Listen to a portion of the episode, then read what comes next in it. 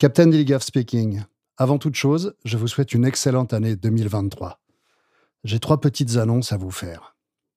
D'abord, je veux remercier Nicolas qui a pris le temps de rejoindre le Patreon.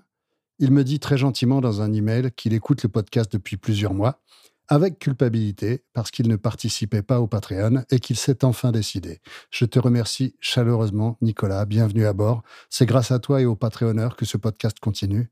Si vous aussi vous êtes rongé par la culpabilité, n'hésitez pas à participer à l'aventure. Faites comme Nicolas et rejoignez l'équipe sur patreon.com slash un dernier disque. Ensuite, je tiens à remercier un auditeur un peu spécial. Gabriel. Gabriel, c'est le fils de 12 ans de Romain. Romain, c'est un membre du Patreon. Et Gabriel, paraît-il, s'intéresse beaucoup à l'histoire du rock et écoute les épisodes du podcast. Gabriel, cet épisode est pour toi et je prends un soin jaloux à ce que les épisodes suivants t'intéressent. Pour finir, en réécoutant cet épisode, je me suis rendu compte qu'on pourrait croire que je dis du mal d'Eddie Cochran, notamment à la fin de l'épisode, en parlant d'une chanson un peu malheureuse qu'il a écrite. Je suis persuadé que c'est surtout dû à une maladresse et pas du tout à un mauvais esprit de la part d'Eddie Cochrane. Cochrane est un type bien, hyper talentueux et je l'aime d'amour. Bonne écoute.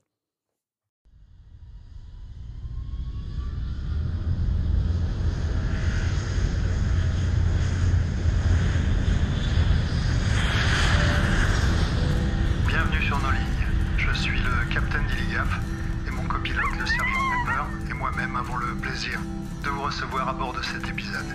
Nous vous informons que pendant l'écoute, vous pouvez fumer, boire et que l'utilisation d'appareils électroniques de bonne qualité est vivement conseillée. C'est le moment d'écouter un dernier disque avant la fin du monde. Nous espérons vous faire découvrir ou redécouvrir des albums, des chansons, des artistes, des histoires, des anecdotes. Bon Jovi est-il vraiment bon? Y a-t-il un texte d'Indochine qui ne soit pas totalement inepte? Cat Stevens a-t-il un chat? Et pour un flirt avec toi, ferais-je vraiment n'importe quoi? Autant de questions auxquelles nous ne répondrons probablement pas. Bonne écoute.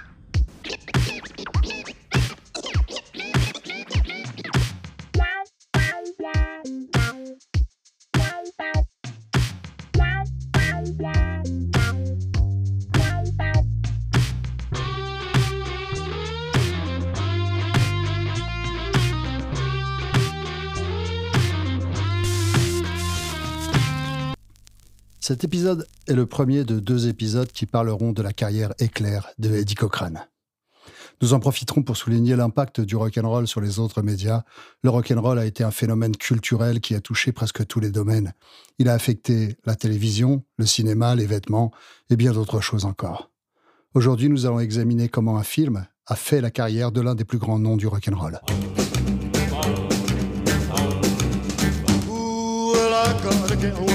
Machine when it comes to rockin', she's a queen. We'll love to dance on a Saturday night. I'll hold alone where I can hold her tight, but she lives on the 20th floor of town. The elevators are broken. Eddie Cochran est né dans un patelin nommé Albert Lea, dans le Minnesota. Bien que plus tard, il ait toujours prétendu être un Hokie, c'est-à-dire originaire de l'Oklahoma, plutôt que originaire de Albert Lea. Ses parents étaient originaires de l'Oklahoma. Ils ont déménagé dans le Minnesota peu de temps avant la naissance d'Eddie et ils sont retournés à Oklahoma City quand il était petit. Puis ils sont revenus dans le Minnesota et enfin sont partis en Californie avec le reste des Hokies lors de la grande migration due au Dust Bowl. Eddie Cochran était un guitariste d'une précocité stupéfiante. Lors d'un voyage vers la Californie depuis Albert Lea, il a gardé sa guitare sur les genoux pendant tout le trajet, la considérant comme son meilleur ami. Une fois arrivé en Californie, il a noué rapidement une relation musicale avec deux nouveaux amis, Guy Bo Smith, qui jouait de la basse, et Chuck Foreman, qui jouait de la steel guitar. Tous trois se procurent des magnétophones, ce qui leur permet non seulement de s'enregistrer, mais aussi d'expérimenter l'overdubbing, c'est-à-dire le fait de jouer sur plusieurs pistes et de réenregistrer par-dessus des choses qu'on a déjà enregistrées. Exactement dans le style de ce que Les Paul a fait. Certains de ces enregistrements ont été publiés ces dernières années et ils sont tout à fait étonnants. Écoutez.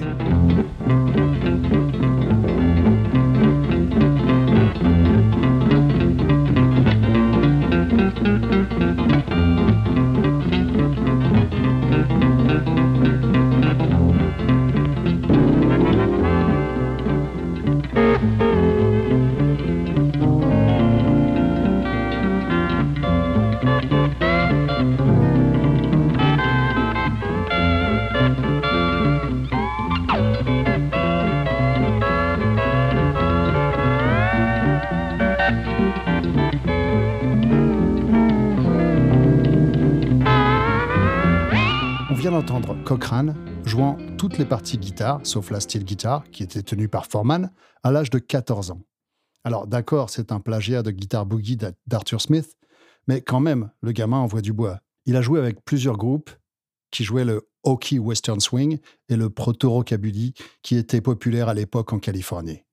Et il a finalement rencontré un chanteur du Mississippi qui s'appelait Garland Perry, mais qui avait changé son nom pour Hank Cochran, permettant au duo de se produire sous le nom de The Cochran Brothers, alors qu'ils n'étaient pas du tout frères. Les Cochran Brothers obtiennent rapidement un contrat d'enregistrement. À leur début, ils faisaient de la pure country music et leur premier single était une chanson en double harmonie dans le style des Lovin' Brothers sur des reprises de Jimmy Rogers ou de Hank Williams.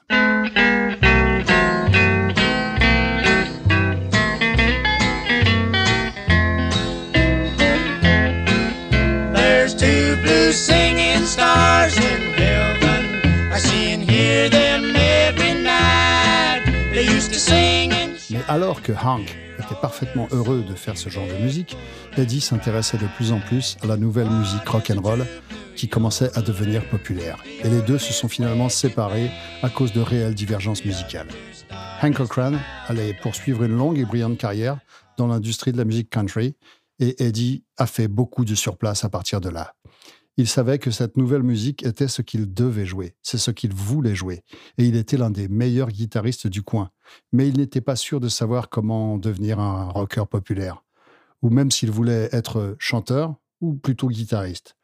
Il a rencontré Jerry Hart, un chanteur et auteur-compositeur que les Cochrane Brothers avaient déjà accompagné sur un single.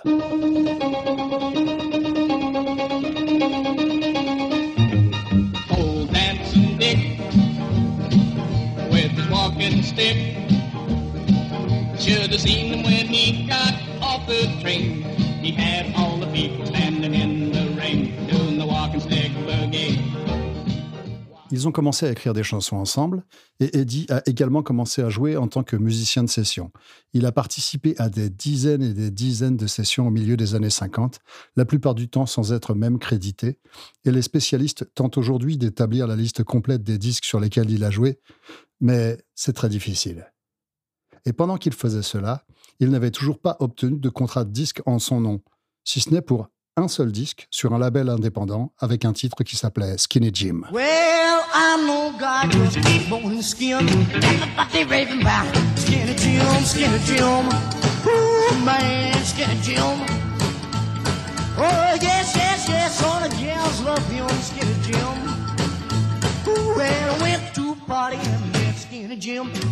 Cochrane était en studio pour enregistrer des démos destinées aux maisons de disques lorsque Boris Petrov, un réalisateur de films de série B, ami de Jerry Caphart, est passé par là. Petrov a décidé que Cochrane avait un physique incroyable, un physique pour devenir star de cinéma, et il lui offre immédiatement un rôle dans un film en cours de réalisation sous le titre provisoire Do Ré Mi. On sent déjà ici un excès de créativité. Je ne sais pas comment Petrov a pu obtenir à Cochrane un rôle dans le film, sur lequel il ne travaillait pas en fait, mais en tout cas il l'a fait et l'offre était sincère, comme Cochrane l'a confirmé le lendemain. De très nombreux films sur le rock'n'roll ont été réalisés dans les années 50, et la plupart d'entre eux étaient, comment dire, hmm, tout à fait navrants, tout à fait déplorables. Ça en dit long sur le genre dans son ensemble. Lorsque je dis que les films d'Elvis ne sont pas considérés comme des chefs-d'œuvre euh, cinématographiques, et c'est un euphémisme, il faut bien comprendre qu'ils font partie des meilleurs films rock de la décennie. Les années 50 ont été le point de basculement de l'équipement des foyers en télévision aux États-Unis. Mais alors que la télévision devenait rapidement un média de masse, la fréquentation des salles de cinéma était encore à des niveaux qui étonneraient les gens aujourd'hui. Tout le monde allait au cinéma tout le temps. Oui, tout le monde, tout le temps. Et quand on allait au cinéma, on n'y allait pas seulement pour voir un film. Vous n'avez peut-être pas connu euh, les émissions de la dernière séance le mardi soir sur France 3, mais Eddie Mitchell y reproduisait une séance typique des années 50-60. Il y avait un film principal, un film plus court, de type série B, qui durait peut-être une heure, un moyen métrage, quoi, et des courts métrages comme des dessins animés ou des films d'actualité. Cela signifie qu'il y avait un appétit beaucoup plus grand pour les films bon marché qui pouvaient être utilisés pour remplir un programme, malgré leur manque total de qualité. heureusement, dans l'ensemble, Monsieur Eddy nous a gratifié de films remarquables. Ces films de série B étaient réalisés en quelques semaines, voire quelques jours, et étaient rapidement écrits pour profiter de la tendance du moment. Ainsi, entre 1956 et 1958, il y a eu des dizaines de films avec des titres comme Rock Rock Rock, Don't Knock the Rock, Jamboree, Shake, Rattle and Roll, Let's Rock, Carnival Rock, et ainsi de suite. Je pense que vous avez saisi l'idée.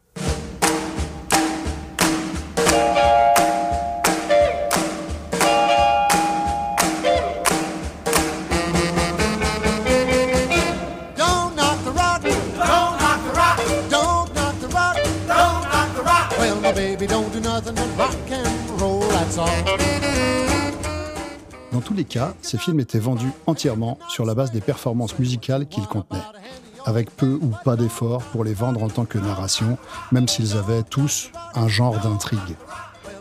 Un peu comme les films pornographiques des années 80, et c'est un expert qui vous parle, peu importe l'histoire mal écrite et mal jouée, ce qui compte, c'est les scènes de sexe. Et bien ici, peu importe l'histoire mal écrite et ou mal jouée, ce qui compte, c'est les chansons. Ces films n'étaient là que pour être des prétextes pour diffuser dans les salles de cinéma des images d'un maximum de groupes à succès, idéalement avant que leurs chansons ne disparaissent des hit parades. Beaucoup d'entre eux contenaient également des artistes sans aucun succès, comme Teddy Randazzo, que tout le monde a tout à fait justement oublié aujourd'hui, mais qui semblait apparaître dans tous les films, bien qu'aucun de ses singles n'ait jamais atteint le top 50. Randazzo a cependant écrit un certain nombre de succès classiques, mais pour d'autres artistes. Certains étaient tellement mauvais très peu de films sur le rock and roll des années 50 sont tout simplement regardables. Le film pour lequel Cochrane a signé a rapidement été renommé The Girl Can Help It. Et il fait plutôt partie des bons films. Il y a de nombreux moments où l'action s'arrête pour un numéro musical, mais il y a une véritable intrigue, de vrais dialogues et de vrais acteurs. Bien que le film ne soit pas un chef-d'œuvre ou quoi que ce soit d'approchant, c'est un film très correct, voire très sympa. Il est produit par un vrai studio, alors que par exemple Rock Rock Rock, un film où apparaît Chuck Berry, a été réalisé par une société fantôme appelée Vanguard Productions, The Girl Can Help It a été produit par la 20th Century Fox.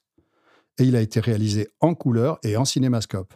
Le budget de Rock Rock Rock était de 75 000 dollars, alors que celui de The Girl Can Help It était de 1,3 million de dollars.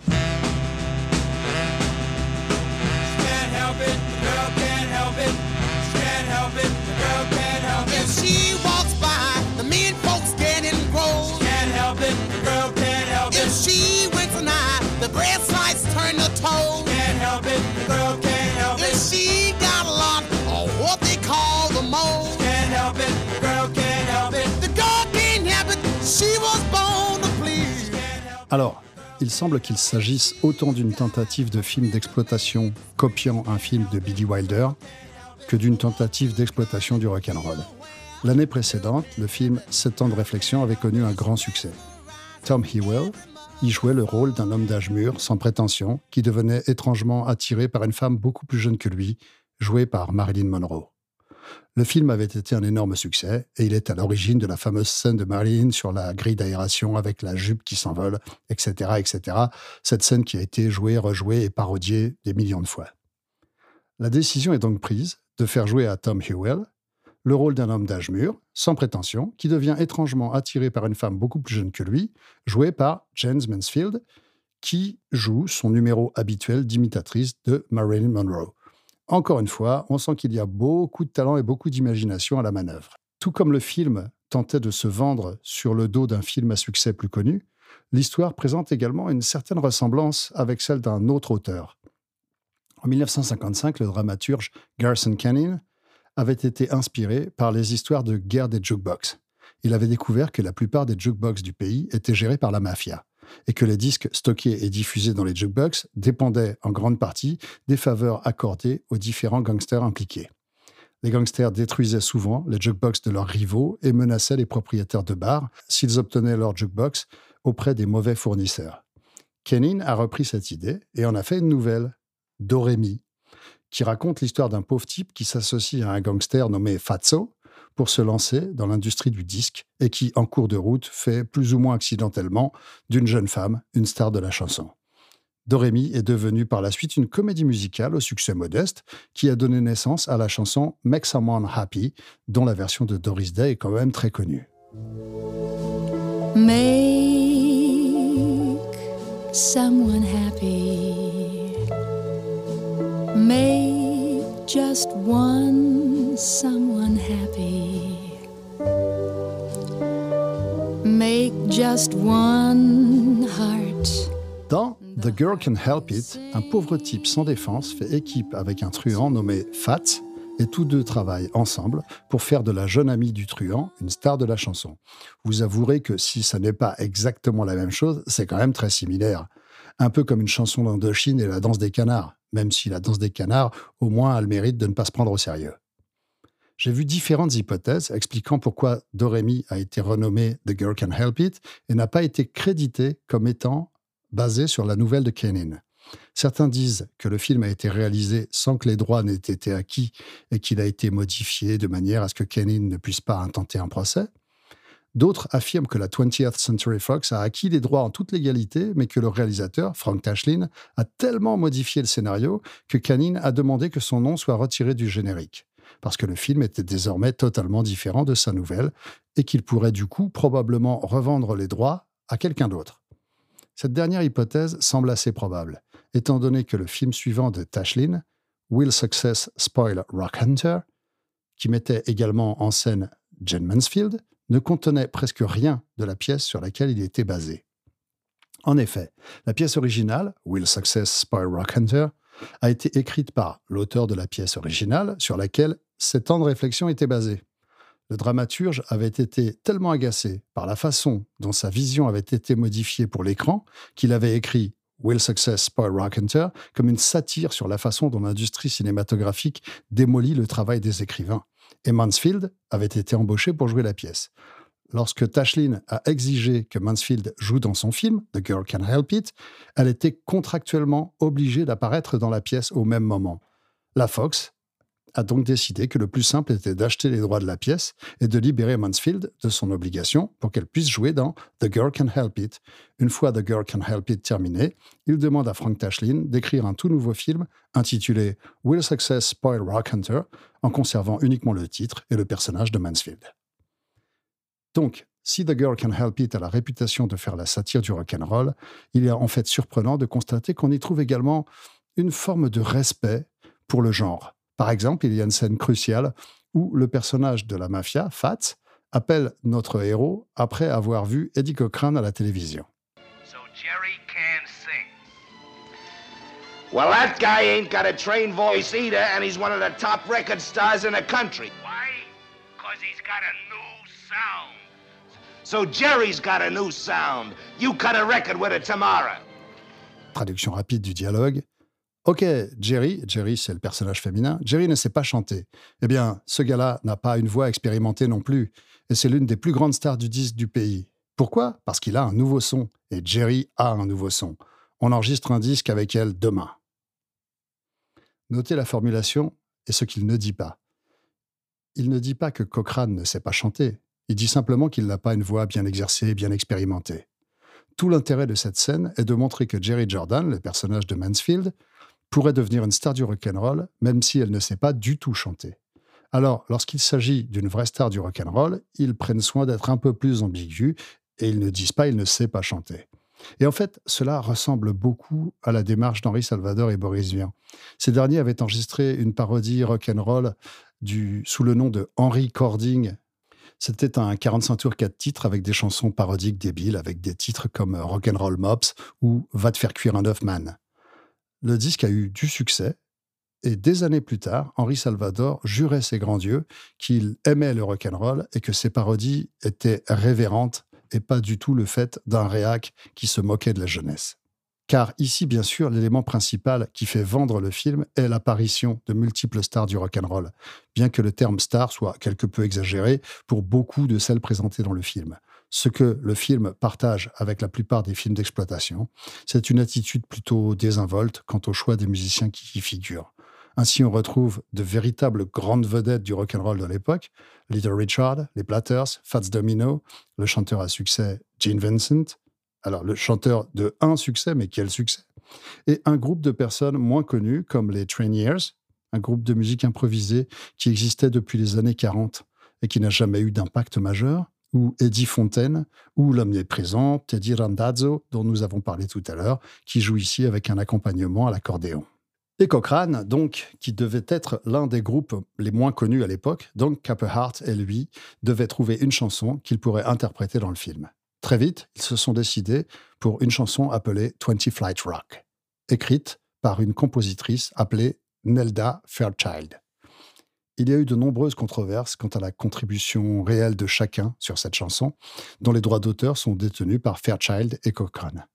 Fairchild a toujours affirmé qu'elle avait écrit l'ensemble de la chanson toute seule et que Cochrane avait obtenu un crédit de coécriture pour avoir interprété la démo, tandis que les proches survivants de Cochrane affirment tout aussi catégoriquement qu'il a contribué à part égale à l'écriture de la chanson. Il est presque certain que nous ne saurons jamais la vérité. Cochrane est crédité comme co-auteur de plusieurs autres chansons à succès, généralement avec Hart, mais jamais comme auteur unique d'un tube. Fairchild, quant à elle, était une compositrice professionnelle, mais des morceaux comme Freddy the Little Fire Tree ne ressemblent pas particulièrement à la même personne qui a écrit 20 Flight Rock. Comme les deux auteurs cités sont maintenant décédés, le mieux pour nous, le mieux que nous puissions faire, c'est d'utiliser notre propre jugement. Et mon jugement personnel est que Cochrane a probablement contribué au moins pour quelque chose dans l'écriture de la chanson. Par exemple, je sais pas moi, le riff d'intro. La version originale de 20 Flight Rock, telle que présentée dans le film, n'était guère plus qu'une démo. Elle mettait en scène Cochrane à la guitare, Guy Smith à la contrebasse et Capper tapant sur une boîte en carton pour ajouter des percussions. Cochrane a ensuite enregistré une version plus complète de la chanson qui est sortie après le film, mais les éléments supplémentaires, notamment les chœurs, n'ajoutaient pas grand-chose à l'original simpliste qui est juste un chef-d'œuvre. Well, I got a gal with a record machine. When it comes to rockin', she's a queen. We love to dance on a Saturday night? All alone where I can hold her tight, but she lives on the 20th floor uptown. The elevator's broken down, so I walk one, flight, three, flight, four, five, six, seven, flight, eight, flight more. Up on the 12th, I'm starting to drag. 50 before I'm ready to sag. Get to the top, I'm too tired to rock. Well, she calling me up on the telephone. She come on over, honey, I'm all alone.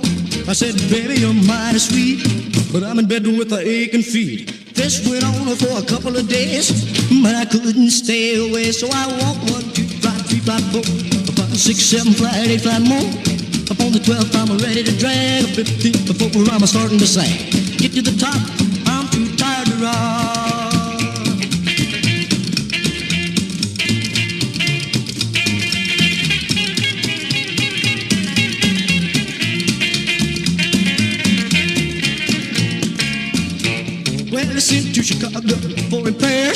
Till it's a fixed, I'm using the stairs. Hope to hurry before it's too late. I'm a baby too much to wait. All this climbing is getting me down. To find my corpse draped over a rail, but I climb one, two, flight, three, flight, four, five, six, seven, flight, eight, flight more. Up on the 12th, I'm ready to drag. Well, the 15th floor, I'm starting to sag. Get to the top. C'est cette version plus simple qui est apparue dans le film et qui a pris place aux côtés de plusieurs autres titres dans la bande originale du film. Le film devait à l'origine avoir un générique enregistré par Fats Domino, qui apparaît dans le film en interprétant son tube Blue Monday. Mais lorsque Bobby Troop en a parlé à Art Roop, ce dernier a suggéré que Little Richard serait une star plus énergique pour interpréter la chanson.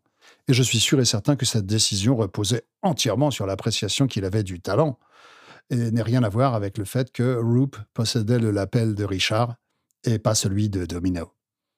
En conséquence, le rôle de Domino dans le film a été réduit à une seule chanson, tandis que Richard en a fait trois.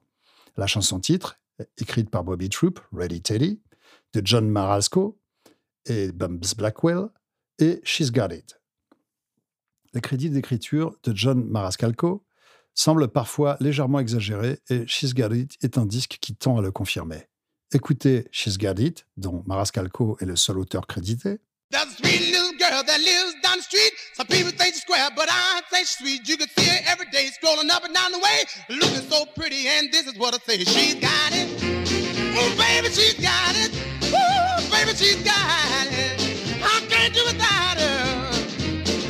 Baby blue eyes. Et maintenant, écoutez I Got It, un disque antérieur de Richard, dont Little Richard est l'unique auteur. There's a little old man with a billy goat cart. People think it's crazy, but it's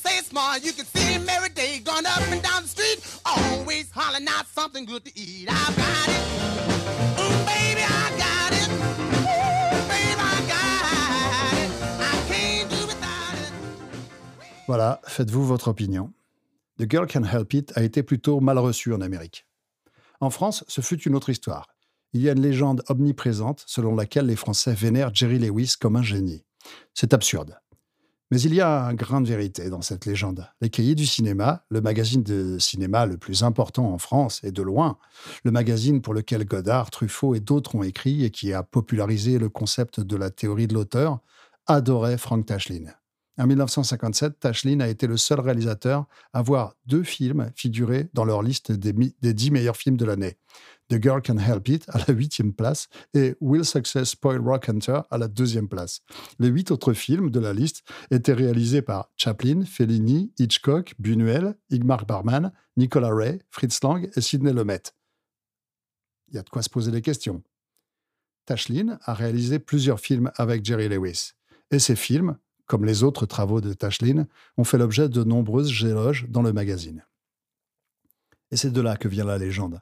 Bien que les cahiers aient également fait des éloges plus réservés à certains films que Lewis a réalisés lui-même par la suite.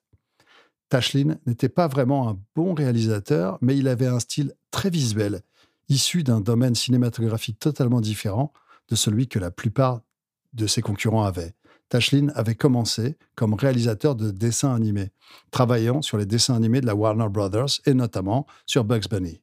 Il n'était pas l'un des meilleurs réalisateurs de la Warner et n'a réalisé aucun des classiques dont on se souvient en studio. Il a surtout réalisé des courts-métrages oubliés de Porky Pig et Bugs Bunny. Mais cela signifie qu'il avait le sens de la narration d'un dessinateur d'animation, ce qui donnait à ses films un aspect totalement unique. Pour les partisans de la théorie de l'auteur, c'était suffisant pour le faire entrer dans la cour des grands. Ainsi, The Girl Can Help It est devenu un classique du cinéma et Cochrane a bénéficié d'une grande attention et d'un contrat d'enregistrement.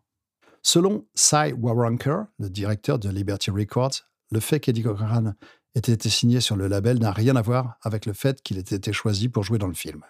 Et Waronker n'avait aucune idée que le film était en cours de tournage lorsque Cochrane a signé. Cela semble assez peu plausible, c'est le moins qu'on puisse dire. Johnny Holland, Abbey Lincoln et Julie London, trois autres artistes de Liberty Records, apparaissent dans le film. Et London était en quelque sorte la plus grande star de Liberty Records. De plus, le mari de Julie London, Bobby Troop, a écrit la chanson thème et a été le directeur musical du film. Mais que Cochrane ait été signé ou non en raison de son apparition dans le film, 20 Flight Rock n'est pas sorti en single. En effet, au moment de sa sortie, Cochrane avait déjà joué dans un autre film, dans lequel il avait accompagné Mamie Van Doren, une autre imitatrice de Marilyn Monroe, dans la même veine que Mansfield, sur plusieurs chansons. Il avait aussi un petit rôle et une de ses chansons en vedette. Curieusement, lorsque ce film, Untamed Youth, vous trouverez le lien dans le site, est sorti, le soutien de Cochrane sur les enregistrements de Van Doren avait été remplacé par d'autres instrumentistes. Mais il apparaît toujours sur le EP qui est sorti des chansons, y compris celle-ci que Cochrane a coécrite avec Capper Hart, Oh Bala Baby.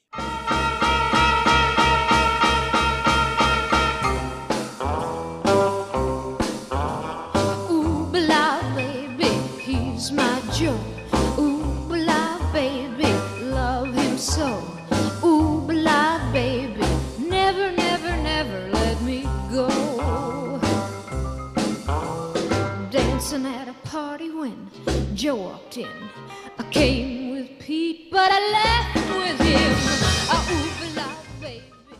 Il était initialement prévu de sortir 20 Flight Rock comme premier single de Cochrane sur Liberty, pour coïncider avec la sortie du film. Mais cela a été reporté de plusieurs mois, car Cy Waronker voulait que Cochrane sorte Sitting on a Balcony à la place. Cette chanson avait été écrite et enregistrée à l'origine par John D. Laudermilk. I'm just a sitting in the balcony, just a watching a movie. Or maybe it's a symphony. I wouldn't know. Don't care about the symphonies, those cymbals and the timpanies, just a sitting in the balcony. Waronker voulait sortir le disque de Milk, mais il n'avait pas pu obtenir les droits. Il a donc décidé de demander à Cochrane d'enregistrer une reprise note pour note et de la sortir à la place. I'm just a sitting in the balcony, just a watching a movie. Or maybe it's a symphony. I wouldn't know. I don't care about the symphony. Cochrane n'était pas particulièrement heureux de ce disque. Bien qu'il ait été assez content une fois que le disque a commencé à se vendre, en quantité relativement importante, stimulé par son apparition dans The Girl Can Help It, et a atteint la 18e place des charts.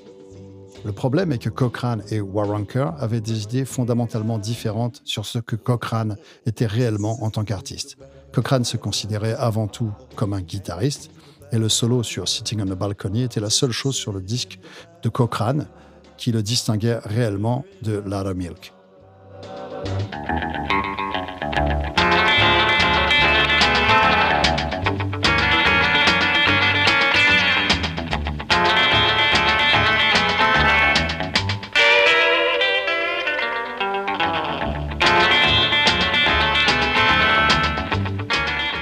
Et aussi comme rocker, Waronker, lui, était convaincu que quelqu'un ayant le physique et la voix masculine de Cochrane pouvait facilement devenir un nouveau Pat Boone. Au secours Liberty n'était pas fondamentalement orienté vers la production de disques de rock'n'roll.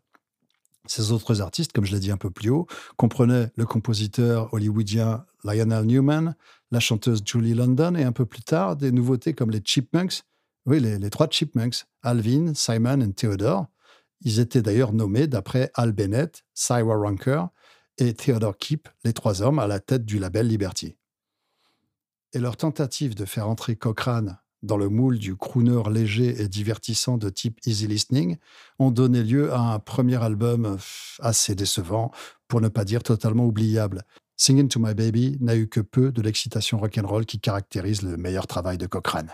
Et un avertissement pour tous ceux qui décident d'écouter cet album quand même, L'un des rares morceaux de cet album qui est dans le style rock and roll de Cochrane est une chanson appelée Mean When I'm Mad et qui est l'une des choses les plus misogynes que j'ai pu entendre et j'en ai entendu pas mal. C'est en fait une menace de viol pure et simple. Donc, si c'est quelque chose qui peut vous contrarier, évitez le premier album de Cochrane tout en sachant que vous ratez peu de choses sur le plan artistique. Les paroles de Mean When I'm Mad donnent ceci. Watch out, baby. If you make me mad, So hug and kiss me, a baby. Act like you miss me, a baby. But don't resist me, a baby. Cause I'm mighty, mighty mean when I'm mad. En deux mots, fais attention bébé, ne me mets pas en colère. Allez, viens là, fais-moi un câlin et embrasse-moi. Agis comme si tu me manquais, bébé. Ne me résiste pas, bébé, car je suis très, très méchant quand je suis en colère. 20 Flight Rock est finalement sorti en single dans sa version remaniée en novembre 1957 presque un an après la sortie de The Girl Can Help It.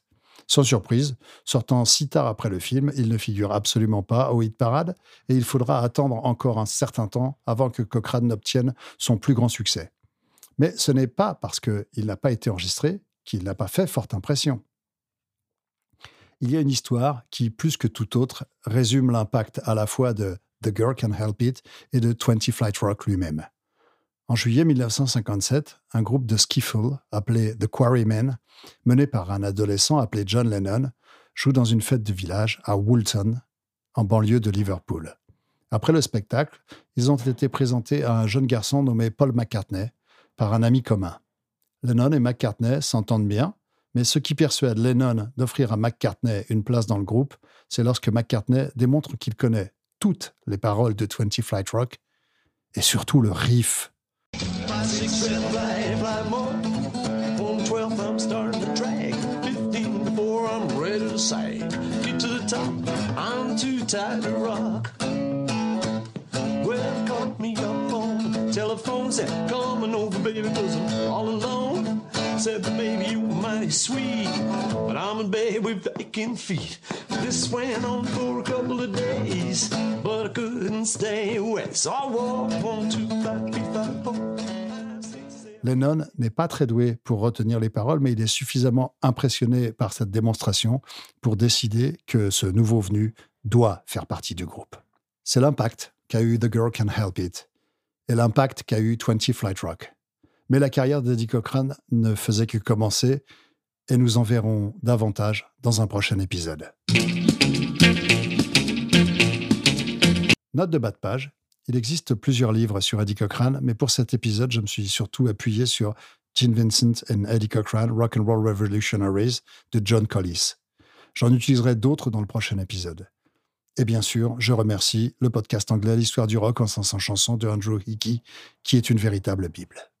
Cet épisode est écrit, produit, mixé et réalisé avec des moufles par moi, le capitaine Dilligaf. Si cet épisode vous a plu, partagez-le et engagez d'autres personnes à l'écouter. Mettez 5 étoiles et un avis positif. C'est très important pour la survie du podcast. Si cet épisode vous a plu, encouragez d'autres personnes à l'écouter. On ne sait jamais.